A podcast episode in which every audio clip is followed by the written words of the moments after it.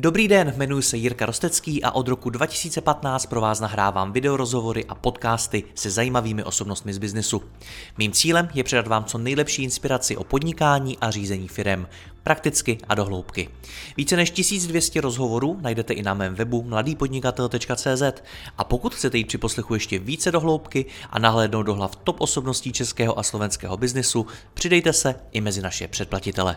Nemohl bych to dělat bez partnerů, jako je ShopTet, který poskytuje nejpoužívanější e-shopové řešení v Česku. Stačí kliknout a začít prodávat. www.shoptet.cz Děkuji vám za poslech a teď už další rozhovor.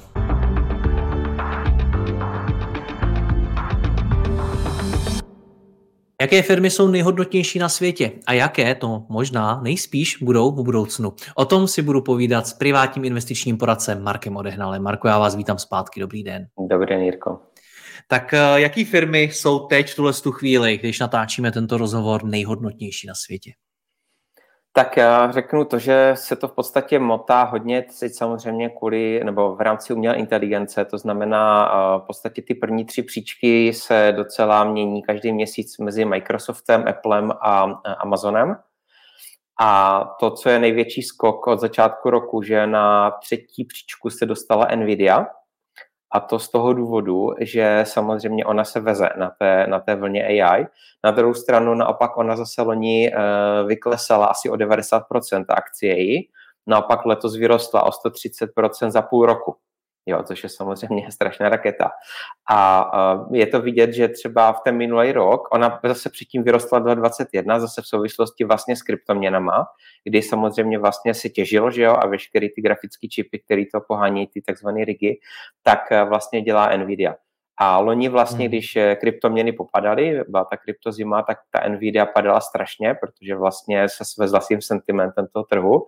No a teďka se to zase obrátilo, jo. to znamená, že ona takhle vyrostla.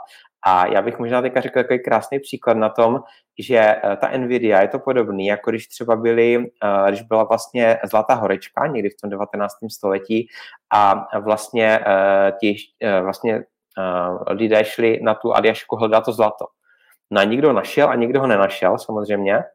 No ale ten, kdo to viděl vždycky, byl ten, kdo jim prodával ty krumpáče. Všem. A tohle je alegorie pro tu dnešní dobu, že vlastně o to vítězství nebo tu monetizaci v AI se vlastně bije Microsoft s, s vlastně s, s Googlem, v rámci virtuální reality je to, že Meta, Facebook s Applem, ale všichni tihle vlastně jedou na hardwareu od NVIDIA. To znamená, to je ten eh, vlastně ekvivalent toho prodavače těch krumpáčů, že vlastně ať ve výsledku monetizuje tu, toho, ten trend vlastně jeden nebo druhý, tak ta, Nokia, ta Nvidia to vlastně prodá všem, jo, to řešení. Takže to je přesně ten důvod, proč eh, vlastně ty portfolia měly být také diverzifikovaný, protože teďka, když máme vlastně třeba tady ten S&P 500, ten index, tak tam máme všechny ty firmy, o kterých jsem teď mluvil, máme v prvních pěti pozicích. To znamená, hmm. že ať to vyhraje jeden nebo druhý, tak nám neuteče vlastně ta, a ta participace na tom uh, biznisovým vlastně uh, zmonetizování toho tématu AI jako takového. Vy jste teď řekli, když, ať už to vyhraje kdokoliv, vyhraje, je to, je to vůbec důležitý, kdo je nejhodnotnější na světě? Nebo už je to taková hra, že už je to i nepředstavitelný? No, tak ono jde o to, jak se měří že jo, ta hodnota té značky. A teďka to není tak, jak možná budou znát, eh, jako někteří posluchači vlastně hodnotu brandu. My se tady bavíme o hodnotě firmy, to jsou dvě odlišné věci. No pardon, že vám do toho skočím, to je zajímavý u té NVIDIA, protože ta jako kdyby tam nepatřila, že jo? Vy jste zmiňoval taky jako fakt silný brandy, který já slyším několikrát do týdne. Amazon, Apple, Microsoft a nejenom NVIDIA já si nepamatuju, kdy mi kdy kdo řekl o NVIDIA něco, uh, pravděpodobně jo, ale mnohem míň než o těch jiných brandech, takže asi to o té značce není. Uh, jo, přesně tak, je to prostě o tržbách, jednoduše řečeno, jsme zase u číslech a opravdu jakoby ta hodnota toho brandu, uh, tam to se bere opravdu jako marketingové z pohledu nějakého dosahu a podobně. Tady vlastně hodnota firmy se počítá vlastně takzvanou tržní kapitalizací a to je vlastně jednoduše řečeno počet vydaných akcí té firmy krát ta aktuální hodnota té akcí na burze. a z toho se vlastně tvoří ta hodnota té firmy. To znamená, že tady ten index, třeba ten S&P 500, těch 500 největších firm Ameriky, tak je vlastně tvořený na základě aktuální tržní burzovní hodnoty těch akcí. Takže to není vlastně daný jako nějakým, nějakou komisí nebo, nebo nějakým uh, marketingovým měřítkem, ale je to opravdu ta tvrdá hodnota hmm. uh, na, té, na té burze. A proto ta Nvidia tak vyrostla, protože teďka samozřejmě její tržby uh, jsou, jsou někde úplně jinde, protože samozřejmě to, ta poptávka po těch hardwareových řešeních tady pro ty servery a podobně je dneska prostě někde úplně jinde právě v souvislosti s tím tématem to AI. Ale samozřejmě nebylo to tak vždycky. Jakou roli v tohle všem hraje Tesla? Protože pro ně je i to marketingový měřítko, o kterém jste mluvil, velmi důležitý.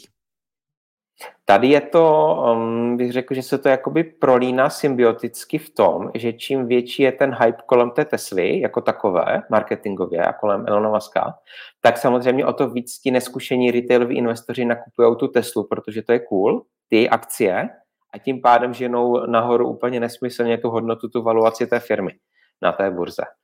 Takže je to v tomhle případě je to vlastně jakoby obousměrný provoz, nebo jak to říct, kdy opravdu ten hype eh, žene nahoru i tu, i tu hodnotu, aniž by ta firma reálně prostě vydělávala, nebo teď už samozřejmě vydělává pár let, jinak by nebyla v tom indexu, pochopitelně, ale eh, vzpomínám si ještě třeba před osmi rokama, že se mluvil o tom, jestli ta Tesla vůbec jako přežije, protože samozřejmě ten hype tam byl, ale oni nevydělali jediný dolar za x let dokonce se ta akcie takzvaně shortovala, obchodování na krátko. To znamená, že spekulujete ne, ne na růst akcie, což je normální investování, ale můžete spekulovat na pokles. A spoustu prostě velkých fondů, velkých institucí vlastně šlo proti té Tesle a chtěli spekulovat na to, že vlastně jakoby zajede na úbytě. A to se jim samozřejmě nepovedlo, strašně na tom vykrváceli, ale nikdo nevěděl, že to tak vlastně bude. To znamená, že opravdu třeba těch 8 let zpátky o té Tesla se mluvilo jako velmi perspektivní ale nikdo nemohl vědět, jestli se to tou Maskovi vlastně povede, respektive, že ta firma nevykrvácí, protože to je vlastně ten typický startup, že právě kdyby neměl ten neustálý přísun nových peněz, ať už formou vlastně emise nových akcí nebo dluhopisů a i různých uh, pobídek od vlády americké samozřejmě, různých dotací a podobně, tak pokud ta firma nevydělává, tak by samozřejmě dávno zkrachovala. Jo, takže to byl přesně hmm. ten typický vlastně příklad toho startupu, který potřebuje udělat tu škálu aby byl dostatečně velký a začal generovat ty tržby a všichni se modlí, aby tady do té velikosti vůbec dorostl a neskrachoval vlastně po té cestě. Je zajímavý, jak teď mluvíte o Elonu Muskovi, jak kdyby to byl nějaký startupista, ale on je to mimo jiné jeden z nejbohatších lidí planety. Jeden čas byl mm-hmm. dokonce nejbohatší, nevím, jestli furt není. Ano. Jak, je, to, jak, jak to jde dohromady tohle? To vám právě přesně tak odpovím. Jak se měří uh, nejbohatší lidi světa? Ti nejbohatší lidi světa, jejich mění se měří převážně podle toho, nebo respektive jejich mění převážně je v akcích těch svých firm. To znamená, že Jeff Bezos že má Amazon, Bill Gates má Microsoft, eh, Elon má, má Teslu, a, nebo ten Bernard Arnault, ten francouz, ten má vlastně Louis Vuitton, že jo, ten konglomerát. A právě proto oni se teďka tak mění vlastně každý čtvrt rok, protože je to odvislý od toho, jak si daří těm jejich akcím. Jo, dokonce jsem někde viděl pár let zpátky, že uh, jakoby 20 nejbohatších lidí světa v tu dobu, nejde o, o tu aktualitu, to žebříčko, o tu logiku, že 19 z nich zbohatlo díky vlastnictví akcí firm, které vybudovali. A jenom jeden Číňan byl uh, nějaký uh, chlapík, který zbohatl na obchodování s nemovitostmi. Ale jinak to byli všechno opravdu ti foundři těch firm. To znamená, že to bohatství nejbohatších lidí na světě se měří podle toho, jak těch akcie se mění. A je to vidět, že vlastně strašně dlouho byl že Bill Gates v 90. letech, že Windows, Office a tak dále. A v momentě, kdy se to teďka tak dynamicky mění těch posledních pět let, tak proto, tak jak právě se mění pořadí třeba uh, Apple, Amazonu a Microsoftu hlediska uh, velikosti těch firm v tom žebříčku, tak jednak ku jedné se vlastně mění i, nebo mění a to pořadí těch eh, majitelů těch firm, těch founderů a to je jejich vlastně bohatství. Takže přesně takhle se to vlastně objektivně mění a měří. Hmm, jak jste jako mluvil o tom, že 19 z 20 zbohatlo díky vlastní firmě, tak uh-huh. tohle to je to, co, do, do čeho spadá i Warren Buffett?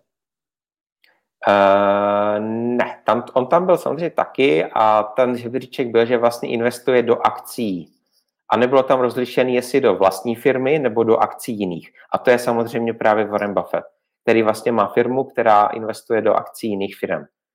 ale jinak kromě něho opravdu těch zbylých 18 byli fakt jakoby foundři těch firm. Co jsem tam viděl, byl tam, já nevím, Michael Dell třeba, že jo, hmm. pak tam byli ti, mi vypadlo ty, ti bratři, ale taky Uh, nemyslím ti, co spolu zažili Facebooka, to je jedno, ale taky prostě, co, co měli nějakou firmu, uh, nějaký ten Mexičan, mám pocit, a podobně, mm, co taky vlastně nějaký firmní společnosti. Point je v tom, mm.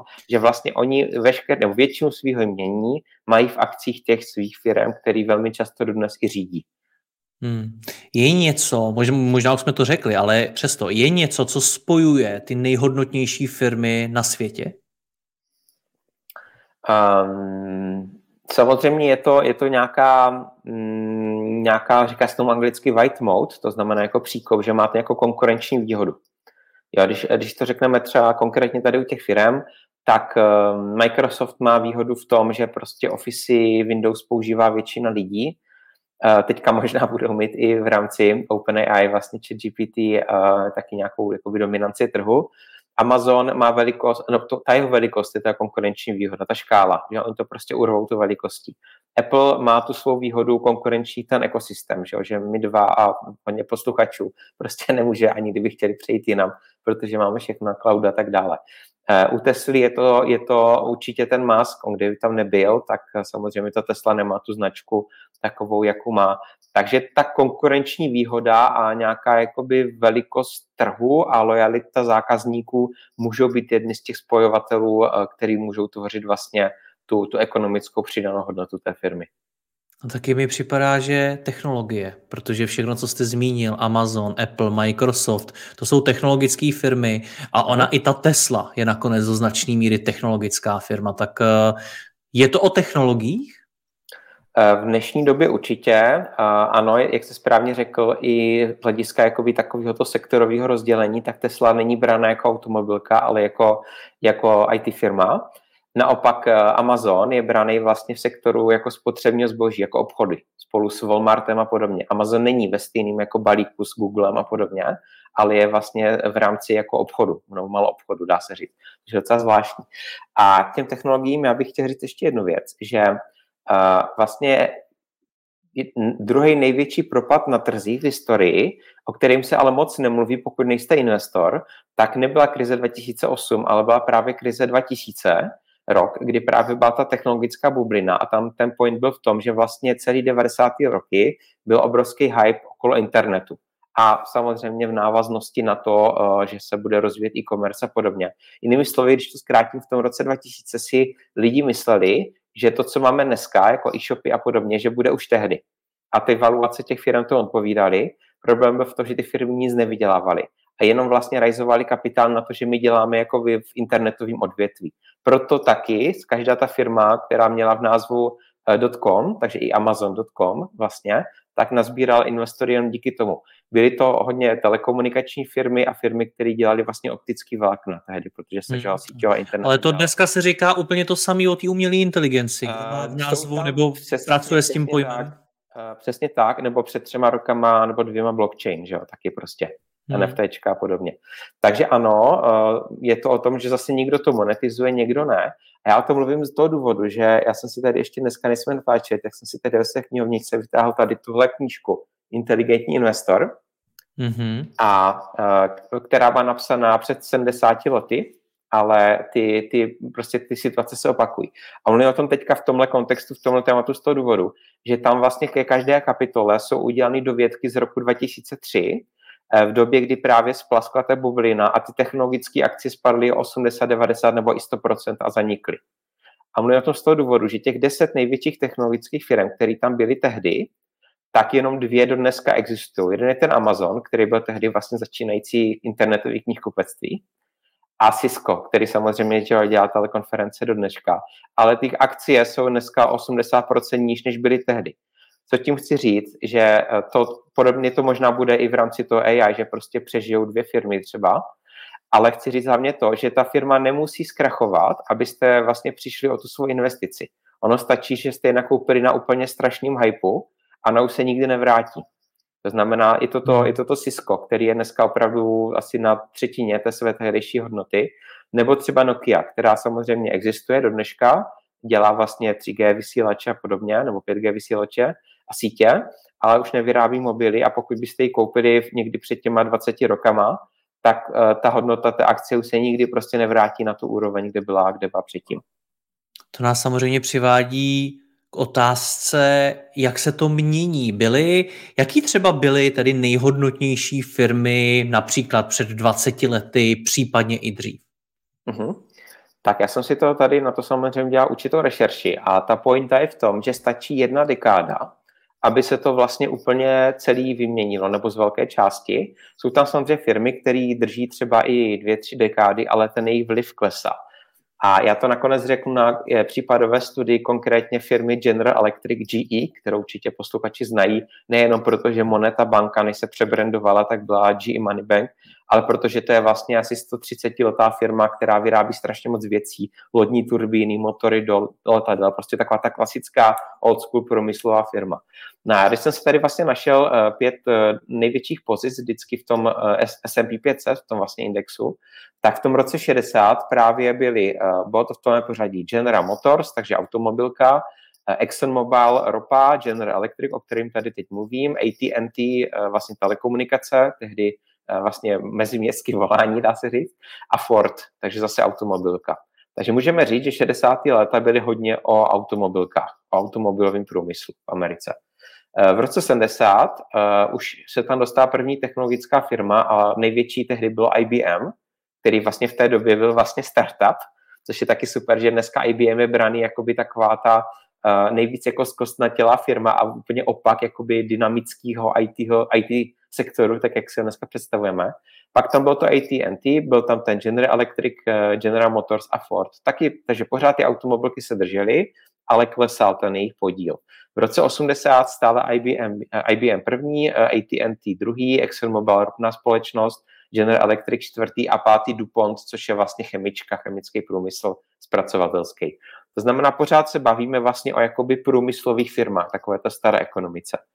V roce 90 uh, General Electric první, ExxonMobil druhý, IBM třetí, AT&T čtvrtý a pátý Philip Morris, výrobce cigaret, což je z dnešního ESG pohledu je samozřejmě úplně někde jinde, ale, ale řekněme, že tady do těch 90. let, to znamená 30 let, který jsme si tady teďka projeli, tak jsou to jakoby hodně stejné firmy. Dvě, tři firmy tam jsou vždycky stejné, mění se pořadí, ale je to vlastně jako průmysl. A v roce 2000, právě po té dekádě internetové, o které jsem tady teď mluvil před chvílí, tak najednou Microsoft, který samozřejmě v té době že měl Windowsy, Office a tak dále. Tak byl už nejhodnotnější. A už byla jednička, přesně tak. Největší mm-hmm. firma, nejhodnotnější v roce 2000, to znamená těsně před pádem té, té internetové byl Microsoft. Druhý byl ten General Electric, třetí bylo to Cisco, který právě vyletělo na těch optických kabelech a na internetu, ExxonMobil, ropná společnost největší drží se a pátý byl Walmart, že jo, vlastně takový americký Tesco malou obchod. V roce 2010 Apple stačily tři roky uh, vlastně iPhoneu a vlastně iTunes, jako by obchodu, že MP3 a tak dále, co bylo v těch nultých letech, kdy se vrátil Jobs. A v roce 2010 už byl Apple, nejhodnotnější firmou světa. Druhý byl ten ExxonMobil, třetí byl Microsoft, uh, čtvrtý General Electric a pátý Procter Gamble, což je vlastně 150-letá firma zdravotnictví, uh, drogerie, mídla a podobně vlastně. A v roce 2020, to znamená v době vlastně covidu, kdy vyletěli IT, kdy vyletěla e-commerce, tak byl první Apple, druhý Microsoft, třetí Amazon, čtvrtý Alphabet, Google a pátý Facebook. Facebook na pár let úplně, nebo minulý dva roky vlastně se propadl až na nějakou 15. příčku, prostě do té druhé eh, desítky. A letos, díky, možná díky metaverzu, tak eh, strašně vyrostl a dneska je zase nějaký čtvrtý a vidíte, že tam nebyla ta Nvidia a že vlastně stačily tři roky a e, téma AI před třema rokama, pouhýma třema rokama se vůbec neřešilo a najednou vlastně Nvidia je druhá nebo třetí teďka aktuálně po třech letech. Takže vidíte, jak dynamicky se to prostě mění a v rámci to investování je to přesně odpověď na to, proč jít do těch velkých balíků, proč to kupovat přes ty ETF, přes ty celé indexy, protože prostě nikdo neví, jak to bude vypadat. A 2030, kdo ví, pravděpodobně tam bude Tesla, jako za elektromobilitu, bude tam jeden z těch výherců to AI a pak tam budou další firmy, o kterých dneska vůbec v roce 2023 netušíme. Takže Ani takhle, to nevíme, jestli tam bude Tesla, jestli tam bude někdo s Ano, ano, určitě je to, je to tak, přesně, přesně říkáte. A fakt jako 10 let uh, je mnohem, uh, jakoby, je to, kdyby to bylo pět let dřív, jo, protože vidíte tady na tomhle statistickém vzorku, že třeba 30 let se to moc neměnilo. Tam se motaly furt ty stejné firmy, ale mezi 2000 a 2010 a 2010 až 2020 se to úplně diametrálně změnilo. To všechno se strašně zrychluje a mnohem dynamičtěji se mění vlastně celý, celý biznis a tím pádem se mění i právě pořadí těch firm v hmm. rámci tady těch indexů. Eh, my bychom museli jít hodně do hloubky v historii jednotlivých těch firm, ale takhle v rychlosti, jak jsem vás poslouchal, tak mi připadá, a zajímá mě, jestli je to dobrý závěr, že každá ta firma má tak 10-20 let toho největšího píku, toho, toho svého největšího úspěchu, kdy má tu největší hodnotu a pak už jde jenom dolů a dolů. Je to, je, je to pravidlo, je to vzorec, který v tom vidíte, nebo to není? Ne, ne, ne určitě, určitě ne, uh, protože pořád platí, že máte eh, takzvané růstové firmy, kde je to tak, jak říkáte, kde je prostě ta hokejka a pak je tam vlastně jakoby nějaká ta fáze toho nasycení trhu a tak dále ale pak máte hodnotové firmy a to jsou právě třeba ten Procter Gamble, který prostě dělá mídla 150 let, ale dělá je nejlíp na světě. A oni ten trh jakoby mají, ty firmy už moc nerostou, jakoby hodnota akcí, ale zase to jsou takzvané cash cow, firmy, které máte na mlíko a který vyplácí obrovský dividendy, takže vy to máte kvůli tomu jakoby income, kvůli tomu příjmu. A dokonce ten Procter Gamble je jedna z firm, který uh, celých těch 150 let každý rok navyšují tu dividendu. Každý rok. Jo, to znamená, že to jsou fakt jako strana peníze, které uh, už jsou jakoby v takové té uh, fázi zralosti té firmy, hmm. ale prostě ten trh jejich tady bude pořád. Nebo Coca-Cola, další příklad, jo. To je další, nebo McDonald, jo. Ten sice není tady 100 let, ale je to stejný příběh. Naopak třeba u těch průmyslových firm, krásně je to vidět u toho General Electrica, tady ještě dokončím tu případovku, co jsem slíbil, kdy vlastně my jsme viděli, že v těch uh, tom 20. století to patřilo mezi největší firmy na světě. A oni postupně vlastně klesali, klesali a v roce 2018, to už jsem, to už jsem se věnoval vlastně aktivnějc uh, tomu, tomu investičnímu poradenství, nebo začal jsem to dělat vlastně naplno tak, jak dneska. A co jsem chtěl říct, je to, že v tom roce 2018 General Electric úplně vypadly z toho žebříčku S&P 500 a byly nahrazeny Monsantem, firma, co dělá hnojiva, která byla tou pětistou první a která naopak vlastně měla jakoby to momentum na ten růst. Takže to je přesně ono, že ty firmy, některé, tak jak říkáte, postupně jakoby ztrácí ten tržní podíl a vypadávají, protože prostě nejsou schopni inovovat z různých důvodů, nebo se změní okolnosti, těžko říct, ale každopádně ta firma klesá a naopak samozřejmě je nahrazena těma, těma nejlepšíma. A já to vlastně přirovnávám vždycky, když se o tom bavím s klienty, s investory, že to je ten samočistící mechanismus tady v tom indexu a tím pádem v tom ETF, který to kopíruje jedna k jedné, ten index, je jako ve sportu, kde máte prostě nějakou první, druhou ligu, ať už je to hokej, fotbal, to je jedno, a vždycky vlastně ty nejslabší týmy z té první ligy se stoupí do té druhé a jsou nahrazeny těma nejlepšíma, který naopak jsou v tom hmm. momentu, v tom růstu. Ale můžou se zase zpátky dostat do první ligy. Můžou se přesně tak, můžou se... Můžou se Co je tam dostává, Marku? To je, to, to je přesně to, k čemu jsem vlastně směřoval to otázkou, jo? protože vy jste zmínil, zmínil třeba ty mejdla. Tak já nevím, jak moc se za poslední desítky let změnilo mejdlo, nedokážu posoudit, ale zajímá mě, jakou roli v tom hraje inovace. Protože když se podívám na některé ty uh, jiné firmy, které jste zmiňoval, ať už to byl ten Facebook a tak dále, ta Tesla například, tak uh, věřím tomu, že tam ta síla inovace je obrovská versus mídla, Coca-Cola a tak dále, kde nevím, do jaký míry ta, ta, ta inovace tu, tu, tu roli hraje. Jak, jak to s tou inovací je? Je důležitá? Určitě ty firmy nesmí zakrnět a i v něčem tak komoditním, jako je mídlo, tak prostě samozřejmě ten marketing nebo vůbec jakoby ten vývoj se dá uchopit. To znamená, že eh, třeba dneska se bude daleko víc řešit složení že, to mídla v rámci ESG, že jo, jestli tam nejsou prostě nějaké látky, že i když s mídlem od stejné značky se prostě uh, si umývali ruce naši dědečkové, tak dneska by to mídlo asi neprošlo, jo, třeba. Možná uh, se vyrábí dneska úplně jinak a ty inovace probíhají spíš na tom pozadí. Jednak a druhá je samozřejmě to, že i to mídlo se dá prodat přes příběh, že jo.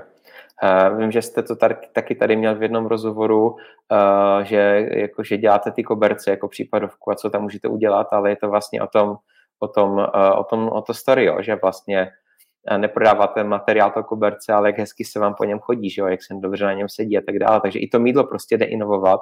A samozřejmě, kdyby ten Procter Gamble prostě uh, zakrněl, tak přijde nějaký startup, který to mídlo uchopí úplně z nějakého jiného úhlu pohledu a samozřejmě může ho překonat, takže to neznamená, že to bude hmm. navždy, ale určitě to není, neznamená to, že by ty firmy jakoby jeli ze setrvačnosti a chci tím říct, že ano, pokud ten, eh, ten General Electric udělá nějakou restrukturalizaci, jako se to snaží, tak eh, může chytit druhý dech a vlastně konec konců příkladem může být ten Apple. Když si vzpomeňte po odchodu Jobse, že ta firma byla před krachem. A bylo to proto, že ztratili vlastně, že jo, ten svůj fokus na těch pár výrobků, vyráběli to hrozně moc a stali se vlastně takovou jakoby řadovou hardwareovou firmou.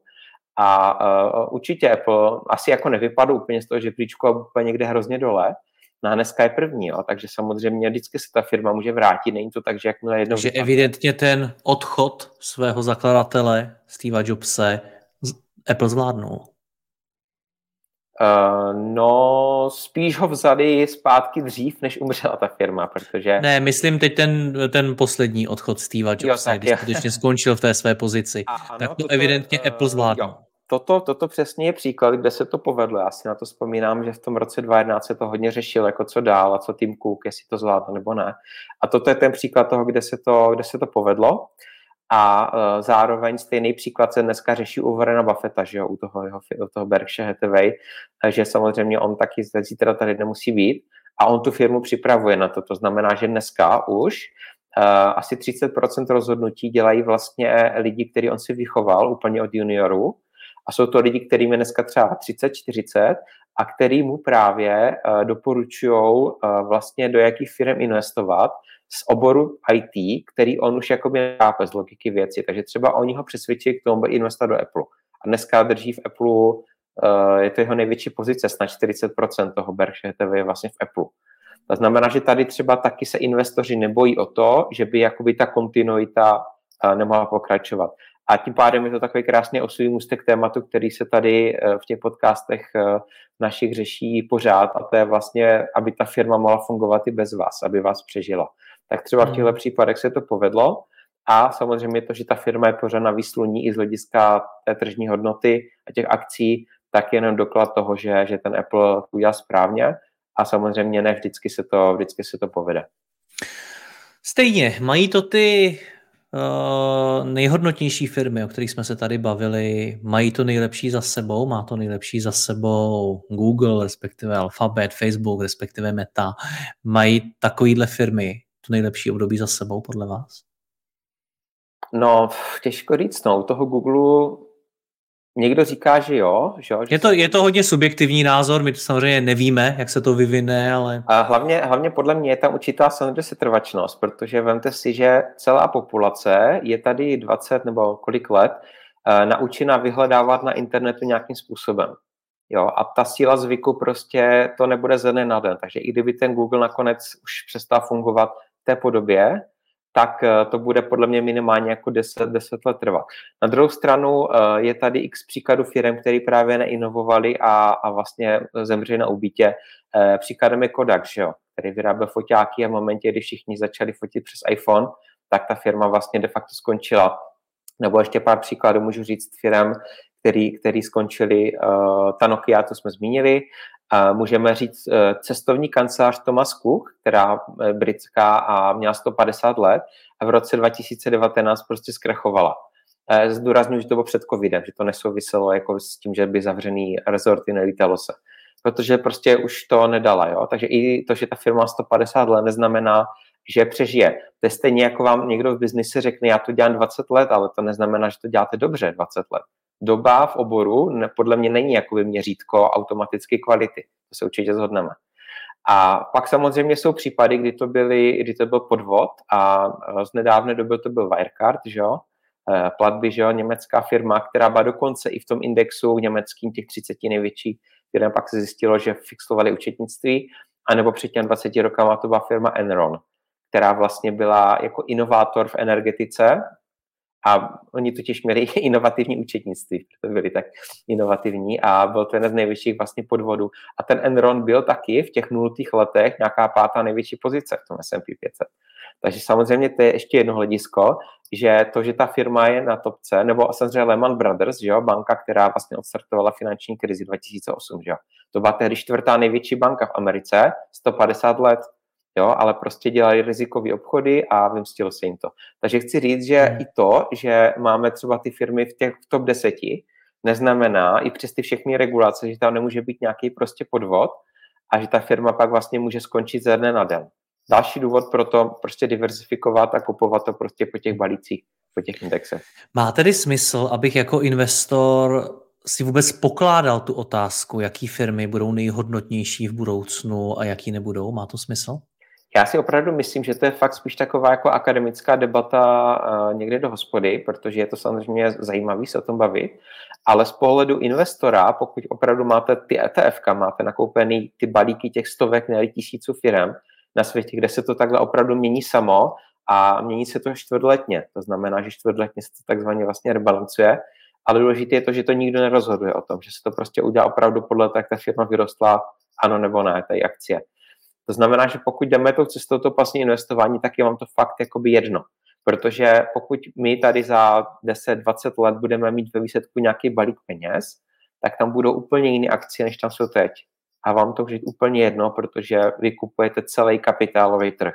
A to je odpověď jednak na to, proč to může fungovat, proč to funguje a zároveň proč vlastně se není čeho bát, protože kdyby zkrachovaly všechny firmy na světě, ty největší a opravdu tisíce firm, tak prostě budeme řešit úplně, úplně jinou věc. Takže ano, je to úplně jedno z pohledu investora, pokud eh, investujeme pasivně přes ETF. Marku, já vám děkuji za názor, za sdílení zkušenosti. Mějte se krásně naslyšenou. Taky mějte se hezký den.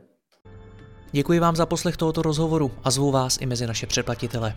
Tvořím pro ně speciální rozhovory se zkušenými podnikateli, manažery, freelancery a dalšími profíky ze světa biznisu. V tématech jdeme ještě hlouběji a připravujeme pro vás konkrétní praktické zkušenosti z podnikání. Snadno tak objevíte cené zkratky a informace, které vám pomohou ve vašem biznesu. Více zjistíte na www.mladýpodnikatel.cz lomeno předplatné. Děkuji vám a zase někdy naslyšenou. Jirka Rostecký.